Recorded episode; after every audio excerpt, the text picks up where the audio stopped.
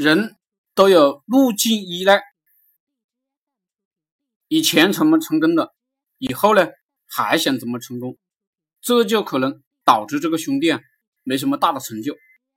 必须要不断的优化自己的赚钱手法，甚至商业模式，甚至要换产品，这样呢才能让自己的财富迅速的增长。路径依赖可以让自己活得好，但也可能让自己的。一辈子没有出息。比如，我以前在一个公司里做网络技术工作，活得呢很滋润。如果我继续路径依赖这个工作，我可能现在依然是一个可怕的臭屌丝。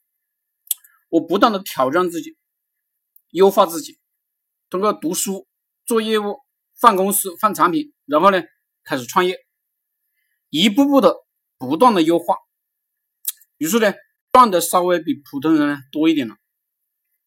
我进一步优化我自己，我相信我的收入会越来越高。